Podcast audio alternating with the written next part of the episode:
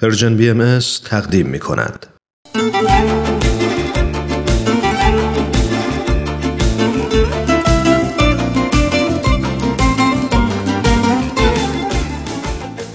خشیت الله یعنی ترس درونی از خداوند شاید از ترس خوشتون نیاد و فکر کنین کلا چیز خوبی نیست اما اگه یه مار بوآی بزرگ بالای شاخه درختی باشه که در چند قدمی شماست و شما نترسین و فرار نکنین. می‌بینین؟ ترس همیشه هم چیز بدی نیست. خیلی مواقع برای نجات و حفظ جسممون سرعت و نیروی کافی رو به ما میده. اما یه ترسایی هم برای حفظ و نجات روح آدم لازمه.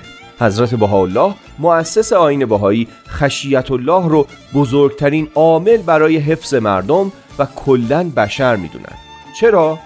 چون میفرمایند انسان عاقل از اعمال شنیعه اجتناب می نماید چه که مجازات را از پی مشاهده می کند اونم مجازاتی که هیچ راه فراری ازش نیست.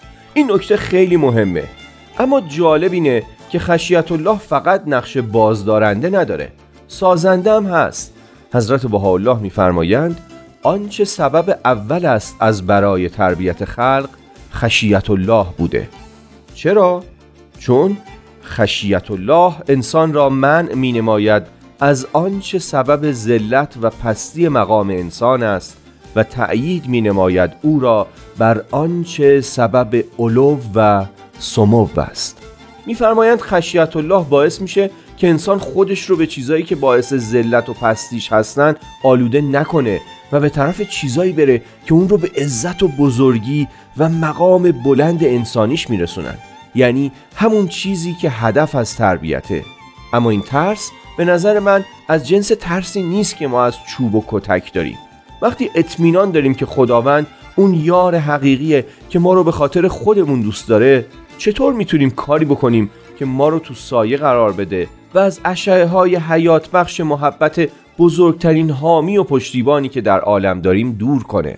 این ترس از محرومیت اگه عاقل باشیم می‌تونه همه ارکان وجودمون رو به لرزه در بیاره. حتی سختتر از دیدن یه مار خطرناک.